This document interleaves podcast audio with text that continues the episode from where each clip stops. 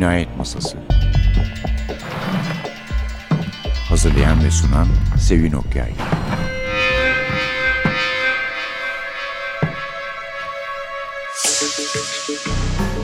Merhaba. NTV Radyo'nun Cinayet Masası programına hoş geldiniz. Yerli bir polisiyemiz var.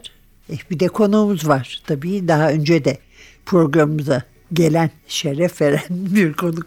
Çağatay hoş Teşekkür ederim. geldin. Hoş bulduk Sevin abla. Başkomiser Galip'in yaratıcısı babası Çağatay Yaşmut'la birlikteyiz. Bu sefer son kitabında benim canım ailem hikayeler var ama uzun hikayeler. Üç tane Evet. hikaye. Yazıyorsun sen hikaye yazmayı seviyorsun. Dergiye de yazardın değil mi? Evet evet seviyorum. Romanı da seviyorum. Hikayeyi de seviyorum ama bunlar artık hikaye mi desek onu da tam bilemiyorum. Bunlar çünkü küçük bunlar novella. Evet evet novella olmuşlar. Çünkü her biri 60-70 sayfa. Hani öyküdendiği zaman ne bileyim 2 sayfa, 3 sayfa, 5 sayfadır. 80-80 olsa novella oluyor Evet. zaten. Evet. E şimdi polisiye hikaye yazmanın zorluğu da burada işte. O beş sayfada ne yazacaksın? şimdi okuduğun için biliyorsun soruşturma var. E soruşturmayı da ben böyle 10 sayfada 20 sayfada bitiremiyorum. Tabii ki doğal olarak uzuyor bu E soruşturmalar. tabii seninki daha ziyade procedural gibi yani tamam çok akılda kalan bir karakterin var yani. Hani öyle soğuk bir e, şey değil yani. Evet. Polisin nasıl soruşturmayı yürüttüğü Evet, evet. kitabı değil ama her şeyi de anlatıyor yani. Yani Galip işte 7 kitaptır. Süreci anlatıyor yani. Evet çünkü artık 7 kitaptır bununla birlikte 7 kitaptır okurla birlikteyiz. Alıştık birbirimize bizden birisi oldu. Galip. O polisin soğuk bir soruşturma süreci yok artık Yok, bu yok, kitapta. hiç yok. Evet, evet. Hiç Gerek yok. yan karakterler de öyle. Serdar, Evet. Mustafa da öyle. Hepsi Kanlı canlı. Evet. sorarsan ama- Ben seviyorum öykü yazmasını. Yani roman yazmasını da tabii o benim ilk göz ağrım roman ama öykü yazmasını da seviyorum çünkü farklı konulara değiniyorum. Evet evet tabii her şey değişiyor denge değişiyor değil Evet, mi? Yani evet. farklı farklı bir şey oluyor. Evet yani kafamda mesela 2-3 tane anlatmam gereken konu oluyor. E ben, ben bunları bir romanda toplayamam. Çok zorlama olur toplamaya kalkarsam. Adam ne bulmuşsa romana sokmuş diyecekler. Aynen. E o yüzden öyküyü Evet. seçiyorum. Ha, iyi iyi. Böyle iyi ben dergiden hatırlıyorum yazdığını çok sevdiğini yani hikaye Evet. yazmayı sevdiğini. Bir de sana demin de söyledim emin oldum artık. Biz yani rahmetli Celil abiyle birlikte bir de sendin bize bu oyuna yazsana yazsana yazsana yazsana dedirten. E, Algan da zaman zaman dedirtmiştir gerçi de. Baya hakikaten şey yapardık zorlardık ya yazsana Çağatay yazsana Çağatay diye ama sen epey bir zamandır bir iki yıldır belki artık yazıyorsun yani. yani yazma desek de yazacaksın öyle bir hale geldi. Demek ki diyorum ben senin için keyif verici bir şey olmaktan çıktı bir meslek oldu. Anladın ki sen yazarsın ve bundan sonra kitap yazacaksın yani. Evet yani e, hani konuşmuştuk yayından önce de bir felsefe maceram oldu benim. O benim Evet. tüm vaktimi alıyordu zihinsel olarak da bedensel olarak da. O yüzden ben çok aktif olamadım bu Kadıköy cinayetlerinden sonra bir 3 yıl 4 Vaktin yıl. kalmadı evet tabii. vaktim kalmadı 4 yıllara verdim ama o bitti. Şimdi tamamen romanı döndüm. Bir de Celil abinin çok güzel bir sözü vardır. Ben ilk başlarda ona katılmazdım ama çok doğru söylüyormuş. İşte tecrübeli bir yazar bu. Büyük bir yazar. Çok da iyi bir hoca. Çok da iyi bir hoca derdi ki ya Celil abi derdik bu kitaplar görünürlerde yok işte bazı kitapçılarda yok tanıtım PR çalışmaları çok önemli derdik o derdi ki hayır önemli olan yazmak yazmıyorsunuz derdi az yazıyoruz derdi ya Celil abi derdim ne alakası var şimdi PR'la şeyin haklıymış çok yazınca çok yazınca çalışınca hakikaten oluyormuş bir iş daha görünürlerde oluyormuşuz.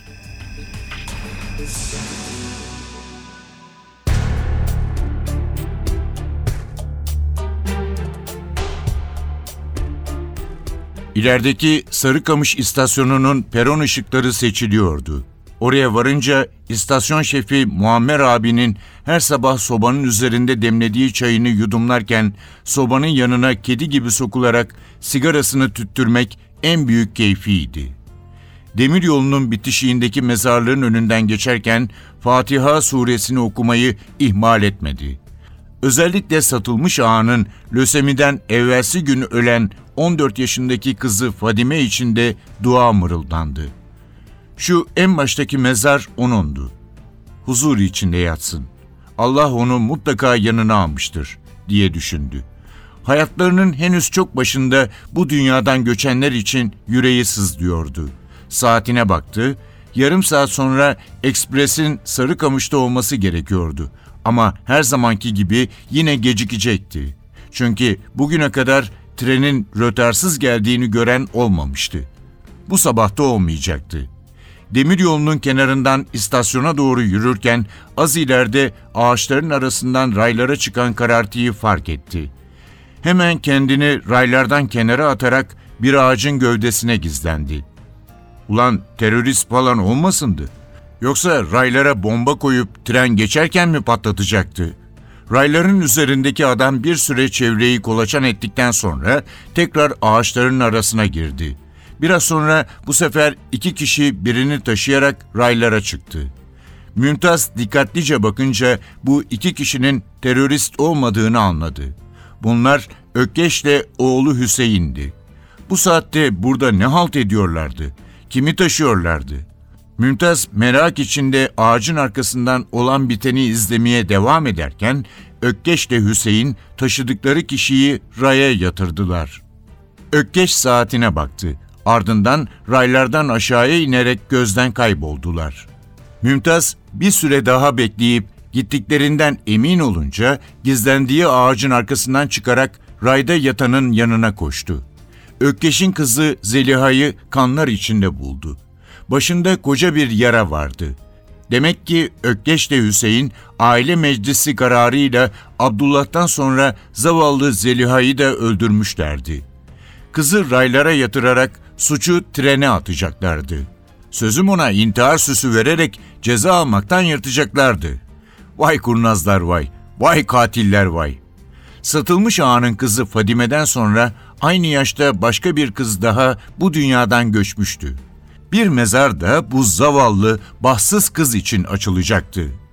Ökkeş ile Hüseyin'in cezasız kalmaması için hemen polise haber vermeli, tanık olduğu her şeyi anlatmalıydı. Ama önce ölü kızı raylardan indirmeliydi.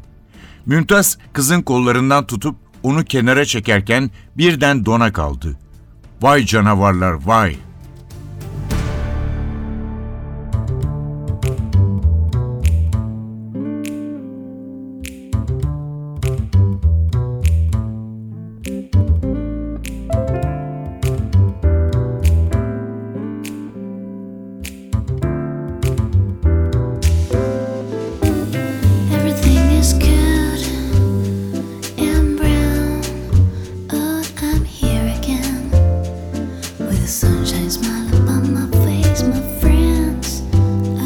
of him.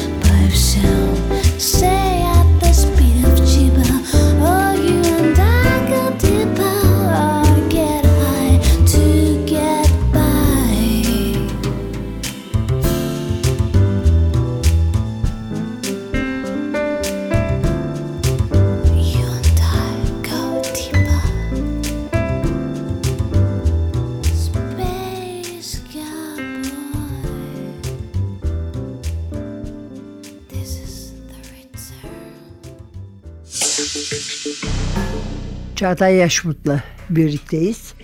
Biraz bu kitaptan söz et Çağatay istersen. Benim canım ailem. Şimdi bu benim canım Başkomiser ailem. Galip hikayeleri tabii. Evet yani bir ironi zaten bu benim canım ailem. E, üç tane novella diyelim artık ya da uzun Evet. öykü diyelim. Öyküden ibadet. E, benim ilk öyküde tabii çok spoil vermeden anlatmaya çalışayım. Çok takık olduğum, mesele edindiğim bir konu var burada. Aile içinde ensest. Onu anlatmaya çalıştım burada. E, ve ailesinden intikam alan bir kadın var burada. İkinci öyküde biraz trendeki yabancılar filmini ben çok severdim. Aynı zamanda romanına Patricia Smith'in. Oraya bir gönderme yaptım. Selam çaktım. Öyle bir öykümüz var. Üçüncüsünde de biraz kendimi yazdım. Bu can sıkıntısı hallerine biraz işten çıkarılma, toplumsal gerçeklik var orada. O işten çıkarılma sahnesi özellikle benim 2001 yılında işten bankadan çıkarıldığım sahnesiyle birebir aynıdır. Yaşadıklarımı Ha, yazdım ha. orada. Onun dışındaki Ben seni hissettiklerim tanıdığımda bankacıydın. bankacıydım sonra tekrar giriyordum Evet. çıkıyordum bankalara. Hep bankada çalıştım ama o 7 yılın sonundaki kötü bir e, olaydır o. Kötü bir anıdır. Sonraki o geçen can sıkıntısı hallerim biraz kendimden vardı. Tabii ki ben kimseyi öldürmüyordum. Oradaki kahramanımız biraz daha farklı düşünüyor. Seni öldürebileceğini düşünmüyoruz zaten. Petros Markaris ne diyor? Bu sabah kalktığımda kimi öldüreyim diye düşünüyorum diyor. İşte cinayet yazarı budur diyor. Pesos markası değil mi? Evet bak şurada iki dakika içinde üç kere şeye değindik aslında. Kara haftada. Evet, evet. Hitchcock. Sen Hitchcock. dışarıda söylemiştin ne Evet. kadar sevdiğini işte şeyde filmi de. Filmi de değil mi? E, Patricia Highsmith'in Highsmith, ilk tabii. romanını da. Ondan sonra Petros Markaris. Markaris çok Celil abi. severim. Celil abi çok severim. Yani ve bu kara haftada işte Petros Markaris'le tanışma fırsatı buldum. Bence çok büyük bir yazar Petros Markaris. Onun da kitabını mesela Celil abinin orada etkinlikte konuşmamda da söyledim. Defalarca okudum ders gibi. Her bir kitabını beş kere altı kere okudum. Ve yeni yazar adaylarında bunu tavsiye ederim. Bir yazarın peşinden gitsinler. Kendi usluplarını buluncaya kadar o yazarın peşinden gitsinler. Ben Celil abinin peşinden gittim. Ama onun peşinden gitmeseydim Petros Markaris'in peşinden giderdim. Gerçekten iyi bir yazar. Çünkü bir defa iyi bir polisiyeci. Evet. Ondan sonra o şey var yazdığı yani yazar sonsuzluk ve bir günlük Evet. Angelopoulos Evet. önce yazar. Hakikaten harikulade bir kitaptır. Çok severim onu. Bir de tabii Angelopoulos senaryoları var. Senaryoları beraber var. yazdık Evet beraber yani. yazdık. Aslında Petros Makaris senarist. Daha sonra oturuyor roman Çevirmen. yazmaya. Çevirmen. Daha sonra roman yazmaya oturuyor ama ne güzel romanlar. ne Goethe güzel bir çevirmiş, Evet. Brecht çevirmiş. Evet. Almanca çok iyi Evet. bir Almancası var. Almancasının iyi olduğunu da ben orada öğrendim. Hani Almancadan çeviri yaptığını. Babamın diyor iki yanlış yorumu diyor. bir demiş ki önce hani şeye git iktisada işte iktisat, evet. ticaret dünyası ticaretin olacak bundan sonraki Evet. yıllar falan filan. İkincisi de Almancanın İngilizcenin yerini alacak Evet. bir dil olacağını söylemiş. Dolayısıyla palto küldür önce Avusturya Lisesi'ne yollamış. Evet. Böylece Almanca öğrendim diyor yani kendi arzusu Evet değilmiş iktisadı ama. bitirmemiş ama. Öyle onu da öğrendik. Bitirmemiş evet, iktisat bitirmemiş. tahsilini. Çünkü Sıkılmış. Sıkılmış. Ama dikkat edersen romanlarında da hep böyle bir iktisadi konular var. Hep paravan şirketler, vergi kaçakçılığı. Tabii tabii. Eh, Benim mesela evet, hazırladığım batık krediler. evet. Batık krediler. Yani bir iktisat bilgisi lazım o kitapları anlayabilmek için. Vardır orada mutlaka. Evet evet yani çok kopmamış ama yani iktisattan nefret Hayır, ederim diyor ama okul- kopmamış. Bence şeyden sıkılmış. O ritüel okulun şeyinden Sıkılmış. sıkılmış.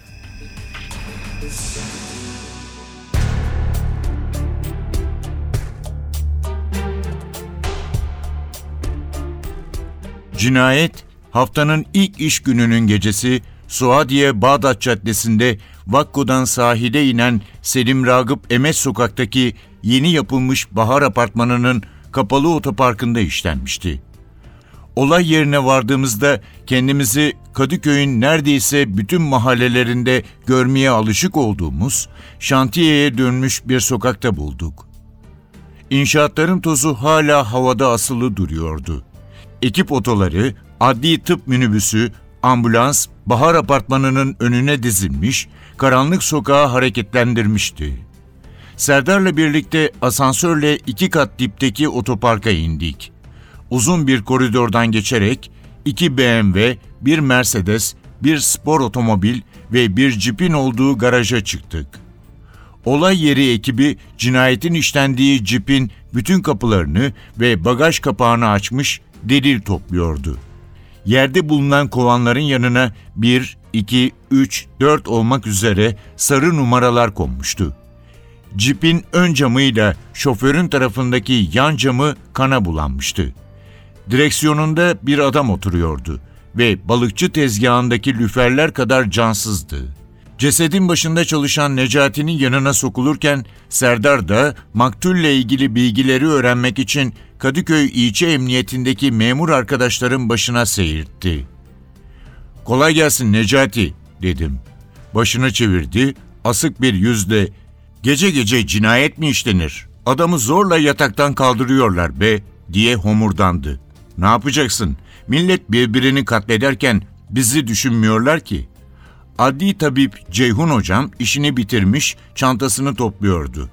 Merhaba Ceyhun hocam, kaçıyor musun? Kaçıyorum vallahi Galipçim. İşim bitti. Gerisi senin. Ne var ne yok? Koşturmaca, sıkıntı, uykusuzluk hocam. Bu gece seni çok karamsar gördüm. Bu hayatta umut edecek bir şey yok ki hocam. Yaşayıp gidiyoruz. Birkaç suçluyu içeri tıkarsak ne ala. Umutsuzluk ölümcül bir hastalığa dönüşebilir Galip. Aman dikkat et. Ederim hocam. Cinayet kaçta işlenmiş? Onda işlenmiş. Komşular silah sesi işitince 155'i aramış. Maktulde yaptığım inceleme sonucunda da elde ettiğim bulgular komşuları doğruluyor. Saatim 11'i gösteriyordu. Neredeyse cinayetin üzerine gelmiştik.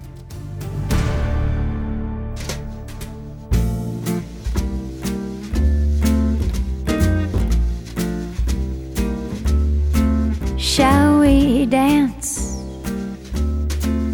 on a bright cloud of music? Shall we fly? Shall we dance? Shall we then say goodnight and mean goodbye? Oh, perchance when the last little star has left the sky. Shall we still be together with our arms around each other? And shall you be my new romance with a clear understanding that this kind of thing can happen? Shall we dance? Shall we dance? Shall we dance?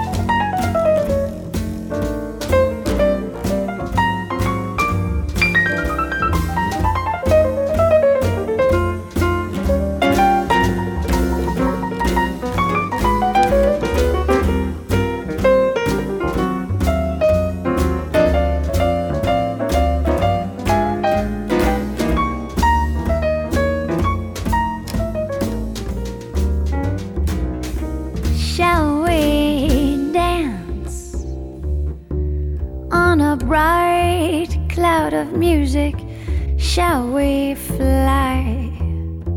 Shall we dance? Shall we then say goodnight and mean goodbye? Or perchance when the last little star has left the sky, shall we still be together with our arms around each other? And shall you be my new romance with a clear understanding that this kind of thing can happen. Shall we dance? Hmm, dance? Shall we dance?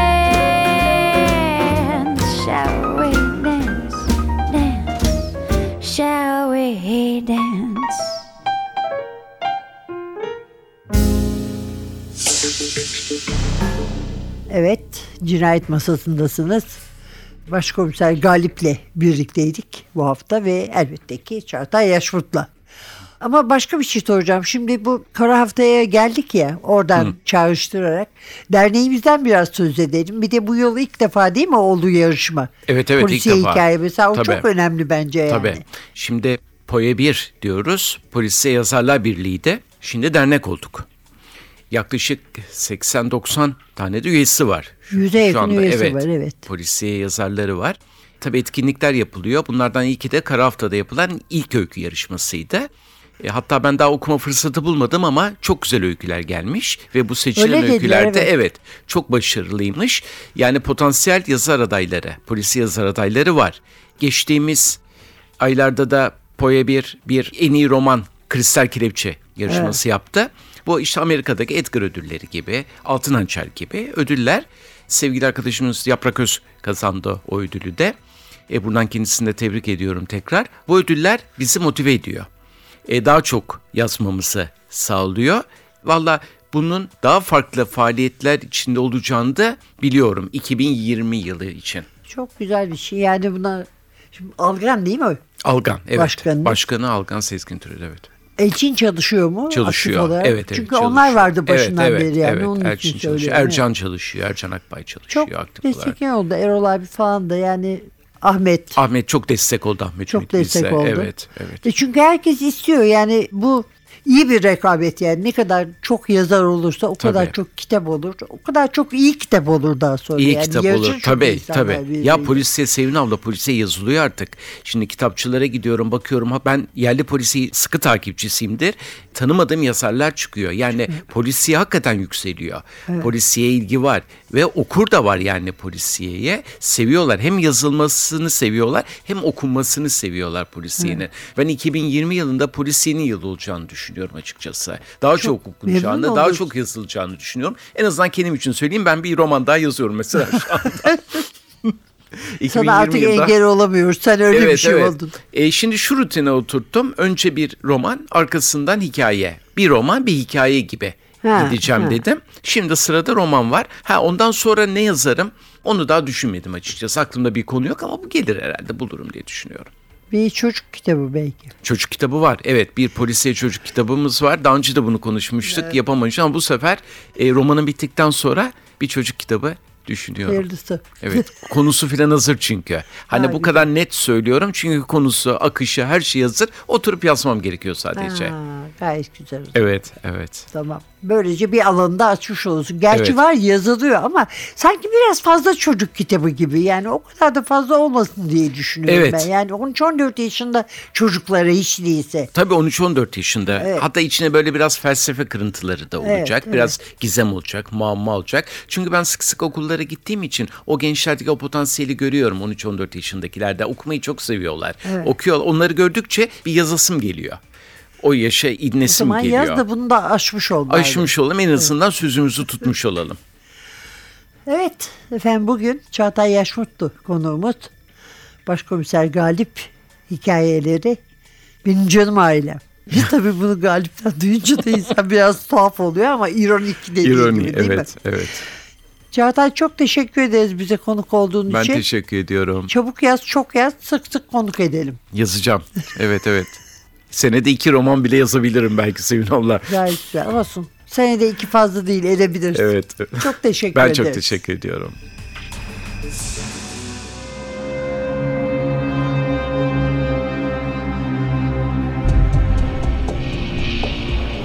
Cinayet Masası Hazırlayan ve sunan Sevin Okyay Cinayet Masası sona erdi. Programın tüm bölümlerini ntvradio.com.tr adresindeki podcast sayfamızdan dinleyebilirsiniz.